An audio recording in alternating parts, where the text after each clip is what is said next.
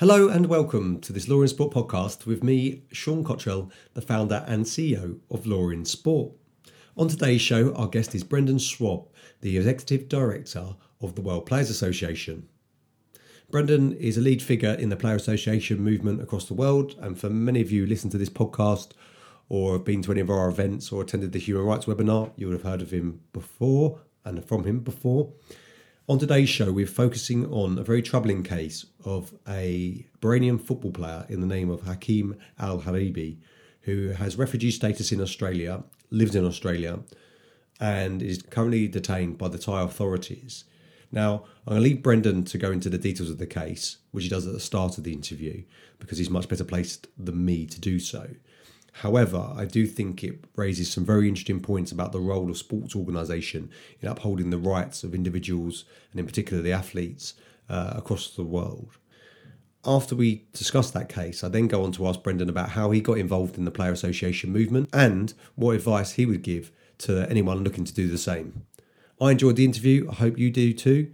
Um, you can tag us at Law in Sport or me at SPCOTT on Twitter. Brendan leaves his details at the end of the podcast. I hope you enjoy the show.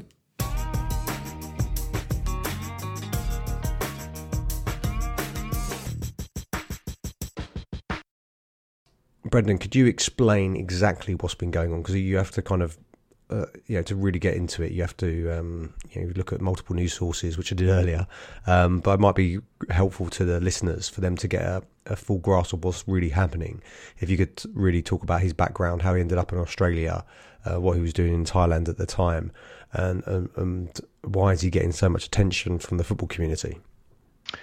Yeah, sure, Sean. Look, I think it's um, possibly the most fundamental issue that that that sport needs to deal with are the players, people, and if a sport such as FIFA and now others such as UEFA and the Olympic movement are going to make commitments to protecting the fundamental human rights of people, then there can be nothing more important than uh, protecting refugees, especially a game that is as global and as universal as football. In late 2011, 2012, early 2012, there was, of course, the Arab Spring, and in Bahrain, there was a series of pro democracy um, protests in which players and athletes were particularly active. Um, as in response to those protests, there was a very severe crackdown by the Bahraini regime uh, into the activities of players and, athletes. And four players in particular um, were seen to have been particularly vocal, one of which is uh, Hakim um, Al Araibi.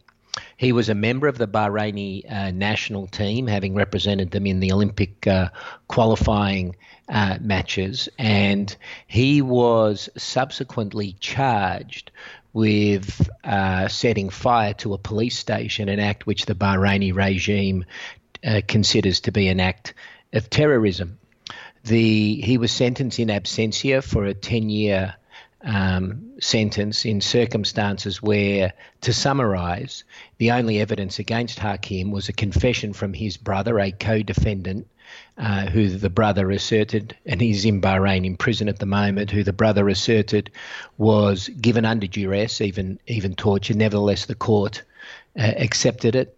Hakim had an alibi, including uh, a broadcast match that he was participating in just uh, in the minutes leading up to the event, which made it impossible for him to be there. And uh, as I said, it was heard in absentia. And the final element of the of the case was that the judge was a member of the Al Khalifa ruling family. Um, he was uh, able to flee the country and arrived in Australia in 2014 and sought refugee status. Late last year, he was given permanent protection in Australia pursuant to a, a protection visa, and there is in unquestionably now has status as a refugee under international law. Under the terms of his visa, he was entitled to travel internationally and entitled to protection internationally, with the exception that, of course, he couldn't travel back to Bahrain. Mm. He was newly married, and he and his wife made the fateful decision to enjoy a honeymoon in Thailand. Um, unfortunately, Interpol, uh, at the request of uh, Bahrain and Thailand, and this is a matter that needs to be in, in, investigated, incorrectly put what's called a red notice out on Hakeem's travel. And that means that uh, he was seen as a fugitive. He needed to be uh, arrested and returned back to Bahrain to serve this falsified um, prison sentence. Mm. Uh, he was unfortunately detained on the basis of that red notice. That red notice has since been withdrawn because it was incorrectly filed. And uh, the long and the short of it is, however, over 50 days later, since the 27th of November 2018, Hakim stays in is still being held in detention in Thailand. And and am I right as well? He he he, he yeah. So it's, it's really this sort of administrative error. Um, how come yeah, it would seem that if it's been acknowledged that that, that notice was put on him um, in error, why hasn't he been? What's what's the what's the reasons that the Thai government or um, whoever it is who's got the authority in Thailand um, hasn't released him? Yeah, it's a great question. The the reality is that Bahrain uh, and they issued statements today saying they require the player back to serve his his sentence, uh, or Hakim back. Um, and Bahrain are very, very determined to have him extradited, which under international law is called refoulement, uh, returning a person who's in fear of persecution back to the place where that persecution is is is, is likely to occur.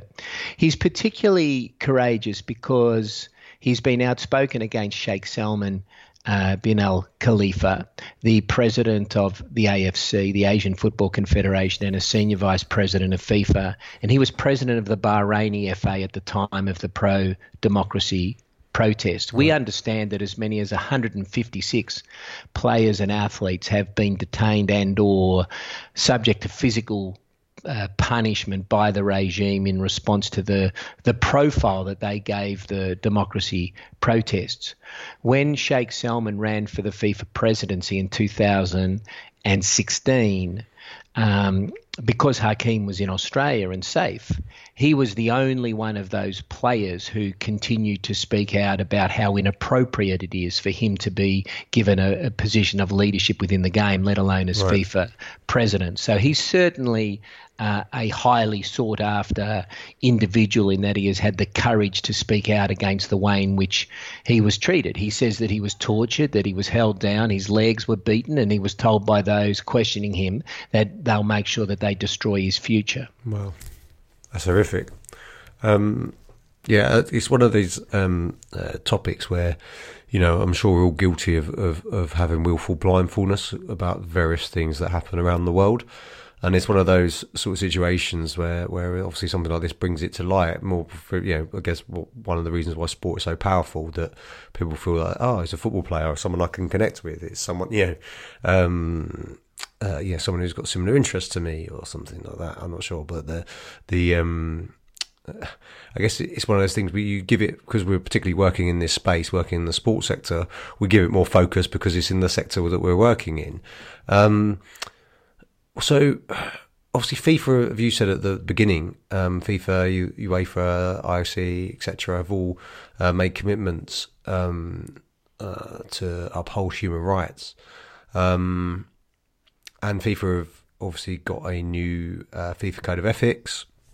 On top of that, how does that interplay within this, and what would what is it you'd like uh, to see happen, or what what actually to begin with? Actually, what has happened from uh, what f- football authorities um, and groups have uh, stepped up and been involved because I know that there's an amnesty uh, petition taking place at the moment that I'm not sure what the the last count I read was something like 16,000 signatures within 24 hours um, to get to get his release. Um, yeah, what what are the football authorities? What football authorities have actually sort of tried to intervene? What's scary about this, Sean, is that how much has been done and how little's been changed. Wow. And to read this morning that Bahrain is insisting on extradition is particularly concerning. Since November, we've had Mary Robinson, the chair of the Centre for Sport and Human Rights, call for his release. Uh, we've had widespread global media, including in the New York Times, highlighting this matter.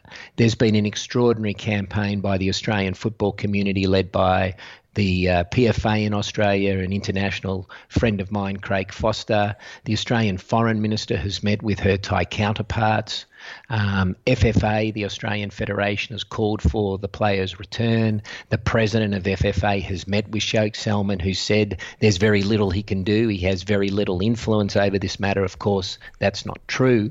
Um, and FIFA itself has said that the players' human rights must be respected and that people must act in order to ensure that he's um, returned. Mm. So everyone agrees, with the exception of three key stakeholders, that what should happen about the players' return. Those three stakeholders are the Asian Football Confederation, the Thai Football Association, and the Bahraini Football Association. Even though over 50 days have uh, unfolded, those three organisations have yet to even say whether they support the player's return to Australia or not. And that's a gross neglect of their duties. Mm. So, in relation to what should happen, there are uh, two elements of the, the FIFA human rights policy which, which are important. The first one is that people have a duty to exercise um, leverage in uh, both over the states which are concerned, Bahrain and Thailand in particular, uh, but also within the football associations uh, to uphold the internationally recognised rights of the player. And the second element is that um, it's therefore not a we don't have to show that there's a causal connection, for example, between Sheikh Salman and the denial of the player's human rights. What people need to understand is that a failure to do anything is a breach mm. of the standards that we now have in sport. Mm. Right, that's that's fascinating. I didn't realise that that that that so many organisations, um, and I'm pleased to hear that actually, though that, that so many have um, come out in support uh, and taken positive steps. Um, like you, though, it's very disappointing then that that hasn't materialised into anything, and that is that is very concerning because uh, you know you know, what do you have to do uh, in order for, for so many people to to recognise this and then for nothing to happen? Um, and uh, this is kind of it seems like this. Maybe I'm wrong, but it kind of feels like it might be a pivotal moment in this in the, the human rights in sport um, movement. Uh, to see, you know, unfortunately, you have to have cases like this to see it put into action and into practice to see if it, if people will stand by um, what they've said they're going to stand by and to see if the regulatory regime um, can be enforceable um, at an international level. Um, what do you think is the you know what would you like to see in terms of the, the next step then so given that the, you know should there be would you like to see an investigation from the uh, FIFA ethics committee or um, human rights committee I was very pleased to see that FIFPro's called for the FIFA Human Rights Advisory Board to start uh, really closely looking at this matter. Um, it, it, it's full of experts led by Rachel Davis, uh, who's the chair from Shift, and and she can and the board can can start making uh, and giving advice as to what the players, all of the stakeholders within football um, and connected to this matter can and, and, and should do. Clearly, the simplest solution is that Bahrain withdraws the request for extradition. And so the question is what role does an organisation like the Bahraini FA or the Bahraini Olympic Committee have in world sport mm. when they've made the decision to systematically abuse athletes on the basis that they've exercised their fundamental rights to political free speech? Now, if if organisations can be kicked out of FIFA because governments are interfering with, mm. uh, and let's say highly questionably governed football associations, then why can't those powers be exercised on something as fundamental as this? And we still, unfortunately, are at the stage where we're waiting for a president to act or we're waiting for a football official to act.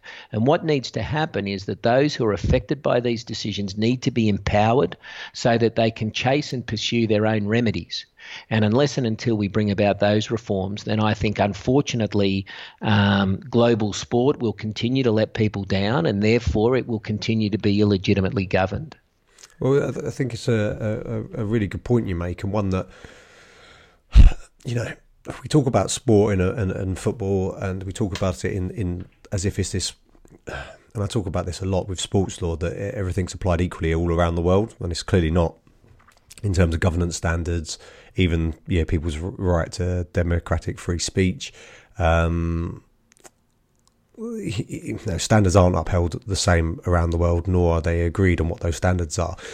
And I think the these type of situations and and, and uh, highlight or at least give an opportunity for them to be tested, but also refocus people's attention. So the assumption that, that certain uh, national FAs are getting funding from FIFA and getting support to develop football in, in the country, then and, and be part be part of the football family as such.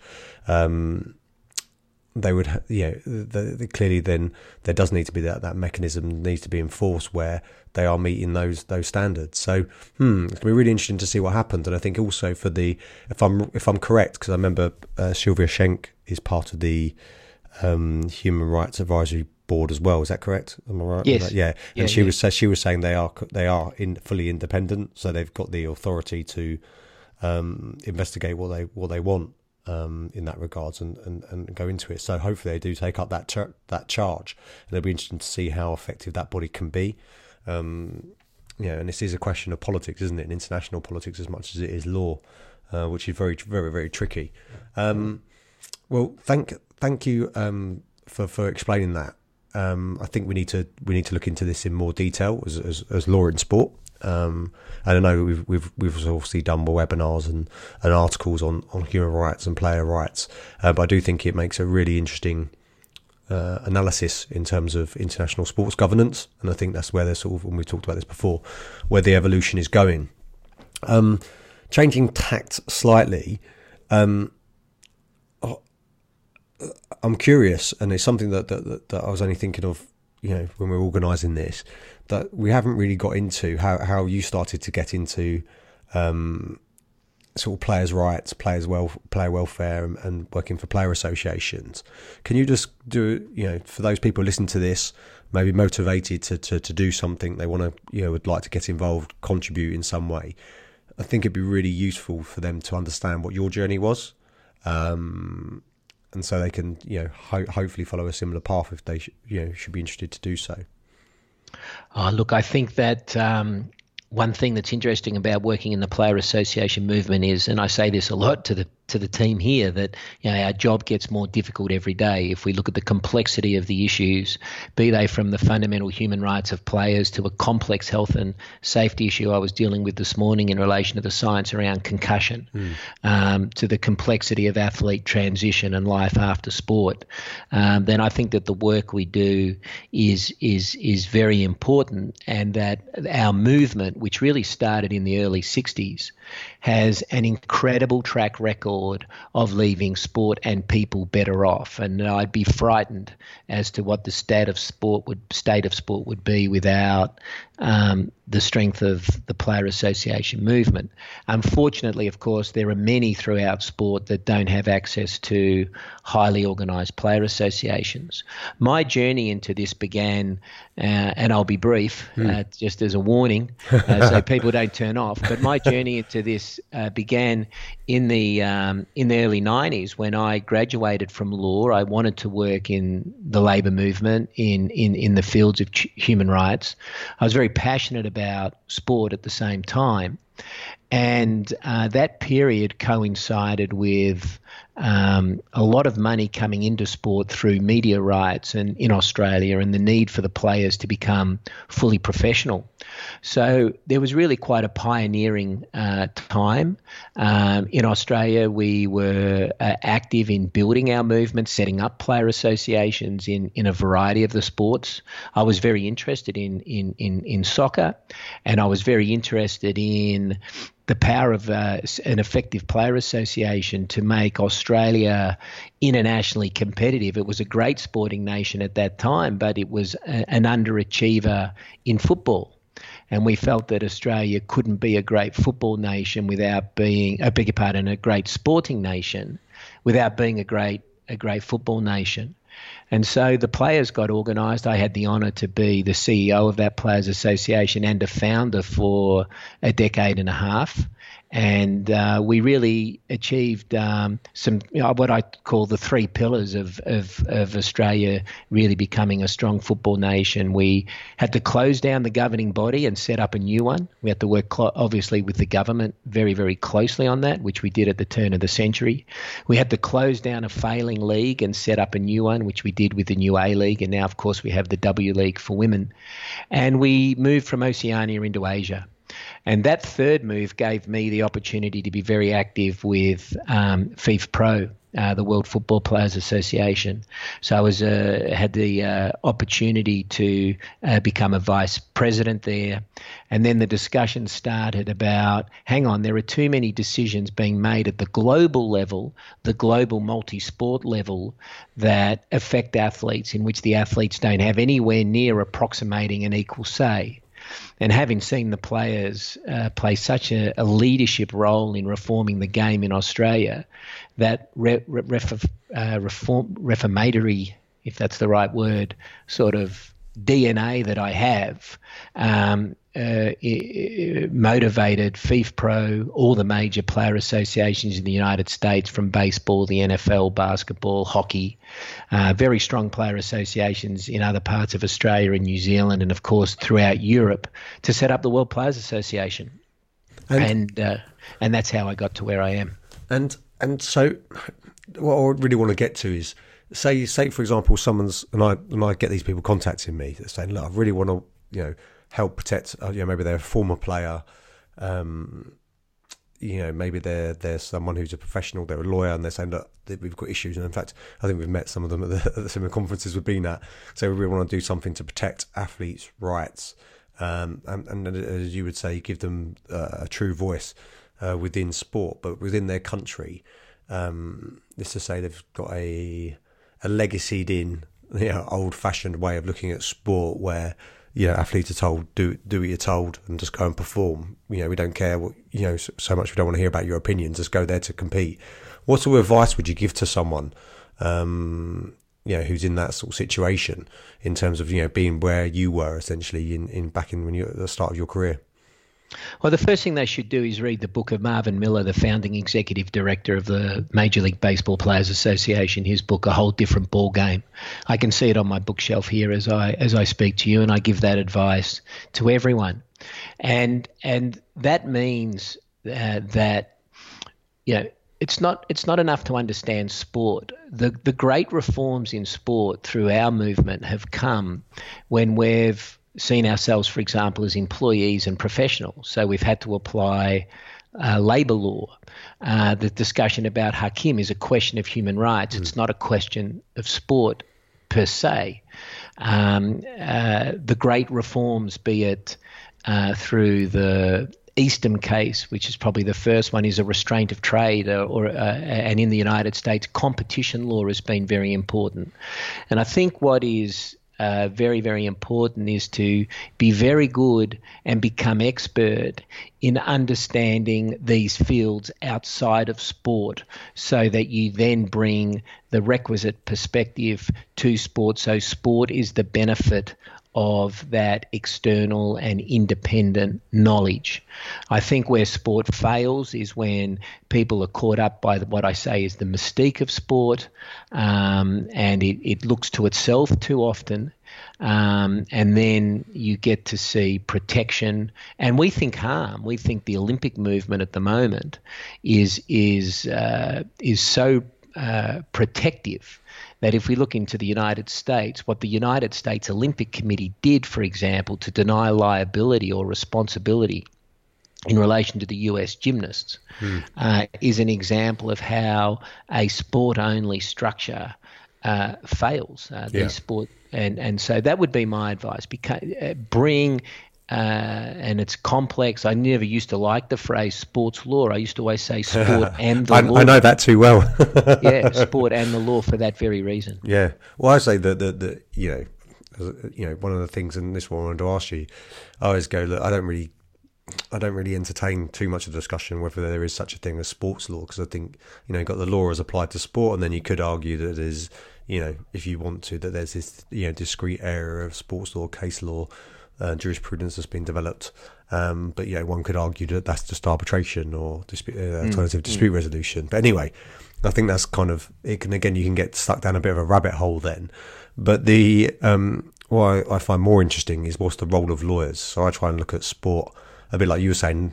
You know, initially I was yeah, you, you know, got caught up a bit, I guess, in the mystique, and then sort of pulled back and actually try to look at it as a market developing and look at the market forces that are taking place or the you know what regulations required in the market you know and then as you were saying look at the labor demands and, and so forth. Um, what do you see um, or how do you see the role of lawyers within player associations and the athlete rights movement? How do you see that sort of changing and evolving? Well i think where our movement's different is we make the law. Um, and we want an equal say in the content and I'll often go to a conference where people say, well, the athlete needs legal advice. Well, if the contract's one sided and the arbitration system stacked and the broader legal framework cannot apply because, for example, the use of arbitration clauses, then the type of lawyer that you need is someone who's willing to organise a collective group of athletes so that they can have an equal system, uh, an equal say in changing the substantive law that makes up the system which which um, employs them. Mm. And um, that for me is just so fundamentally misunderstood. There's no reason why athletes cannot and should not have an equal say in the terms and conditions of the contracts that apply to them. Wherever athletes have gotten close or have approximated what has been an equal say, then because they understand the sport so well, because they're committed to its overall success, because they understand the business demands, then what we've seen, and we've introduced things like competition and best practice and the need to maximize revenue, then, then the consequences of that impact have been incredibly profoundly positive for sport on and off the field. Um, uh, yet we have to overcome this protective um, resistance, and uh, and it's not enough to be able to advise someone about a contract that's been unilaterally imposed on them. Uh, good lawyers uh, need to be organisers, and they need to think through how we actually change the rules that we're giving mm. Uh, advice about. Well, it's, it's, it's interesting actually. Um, Interesting you say that because I was at an event recently at Sport Resolution, and um, I won't say who was speaking or who I was speaking to, but I was talking to someone um, about the anti-doping system uh, and saying, you know, at times athletes can be a part of a, a pawn in a much bigger international game, and not realizing that you know there could be an amateur athlete who's caught up in the current, um, you know, WADA uh, framework, anti-doping regulations. Their education may not be anywhere near what, what I would consider to be adequate because uh, it's just a minimum standard. Uh, the National Anti-Doping Organisation, who's investigating or testing, uh, may not be competent. Uh, you know, and, and recognised by many as not being competent, and yet you know, when they actually get to a hearing, they normally have limited legal advice and they can only argue on certain legal points. They haven't had any input whatsoever into the actual uh, World Anti Doping Code, or very little mm. input, if any. And often they're not even aware of that they're caught underneath it and and that seems to be you know on the point that you're saying. That seems to be that's one area where I you know put forward this question to someone and said, well, how do you feel about that?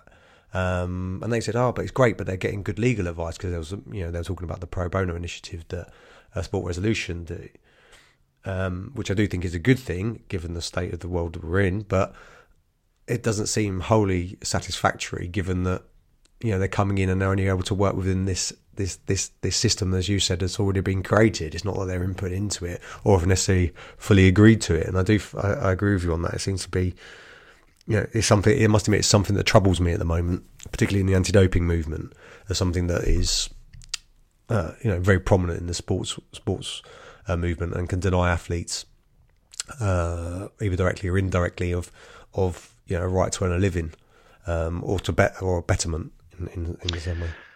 Well, it can be counterproductive because it can embed the harmful system. And, and lawyers need to be aware of that, that they have a duty to their client. And, and that duty may well involve taking the system on. And uh, player association leaders are probably not the most popular people going around for a reason. And Marvin Miller used to say, look, as soon as the owners tell you I'm doing a good job, he'd say to the players, you have to dismiss me summarily. Um, he made it and that's not a view everyone has. But he made a, he made a view very clearly that he acted in the best interest of the players. He would never attend meetings with management, for example, without players being present. These are very democratic, mm. very uh, vibrant organisations. And I might leave you with a a fantastic story that uh, Marvin Miller's successor, Don Fehr, who's the president of the World Players mm. Association, told to the players after a strike in 95, the all star players. And so these are the best players assembled in Major League Baseball. And Don was uh, speaking to them and he said, Look, there was a great player, Willie Mays, and all the players knew him, of course. And he said, None of you in this room, with the greatest respect to the superstars who are here, are a better player than Willie Mays, who was a great player in the 50s. But you'll have much better careers and you'll have much better benefits and much better salaries. And that's because you work under a different system than what Willie Mays worked under. Willie Mays worked under a system that was unilaterally imposed on the players in which the players have no say. You now work under a system in which you're a partner. You're a partner to the content of that and the making of that system and the success of our industry together. Now, the reason that's an important story is that we're often told that the best athletes don't need unions. But the reason why Willie Mays was not as well off as the, the generations of players that followed was the absence of the union. And no one would have been a better player than Willie Mays. And I think that applies across the whole of sport. That's brilliant. No, uh, thank you. I think that's a good way a good way to end the interview. Um, I think that's that, that connection we've seen. Yeah, I definitely think there's something that I've you know, since I've been involved in sports law, that I've seen a, a real shift actually, particularly in the US sports, where then there now seems to be that recognition that you know um, the objectives should be aligned between the owners, you know, the governing bodies, and the athletes. And you know, in the UK this week we had the uh, the Jess Varnish decision, uh, in which you know a difficult case. Um, not the outcome that Jess Varnish wanted, but nevertheless uh, a move in the right direction in the sense that you know, understanding that they've got to do more to look after their athletes. Um, so that's great. Well, I wish you all the success um, in sort of lobbying for Hakim's release. Um, hopefully, it's just a matter of time. Um, and yeah, it'll be interesting to see how the mechanisms um, work in practice. Thanks so much for for taking the time out of your busy schedule um, for the interview. I know it's quite a relatively um, uh, how do I say somber podcast because it's such a because it's such a like yeah we had an upbeat one last week, but this week you know I think it is such an important issue though. It's one that you know sometimes you know we can't just look at you know people scoring goals and celebrating and isn't sport fun. You know there's some, actually some you know some harder world issues that we need to actually look into and examine. So I really appreciate you uh, giving your expert opinion on this, and uh, hopefully um, you know if anyone wants to um, get in contact with you, your Twitter handle is at Brendan Schwab. Um, Yep, or you can contact him via the World Player Associations. Um, and like I said, if you're if you're interested in this movement, I would I strongly advise you to pick up that book that, that Brendan uh, recommended, um, and and you know take some action, get involved. Um, thanks so much, Brendan. Thanks, Sean. And and yeah, there's a lot of smart lawyers hopefully listening to this podcast, and if they want to help save Hakim, then then then feel free to lend their voice. Brilliant. Thanks, Brendan. All the Thanks, best. Sean. No worries.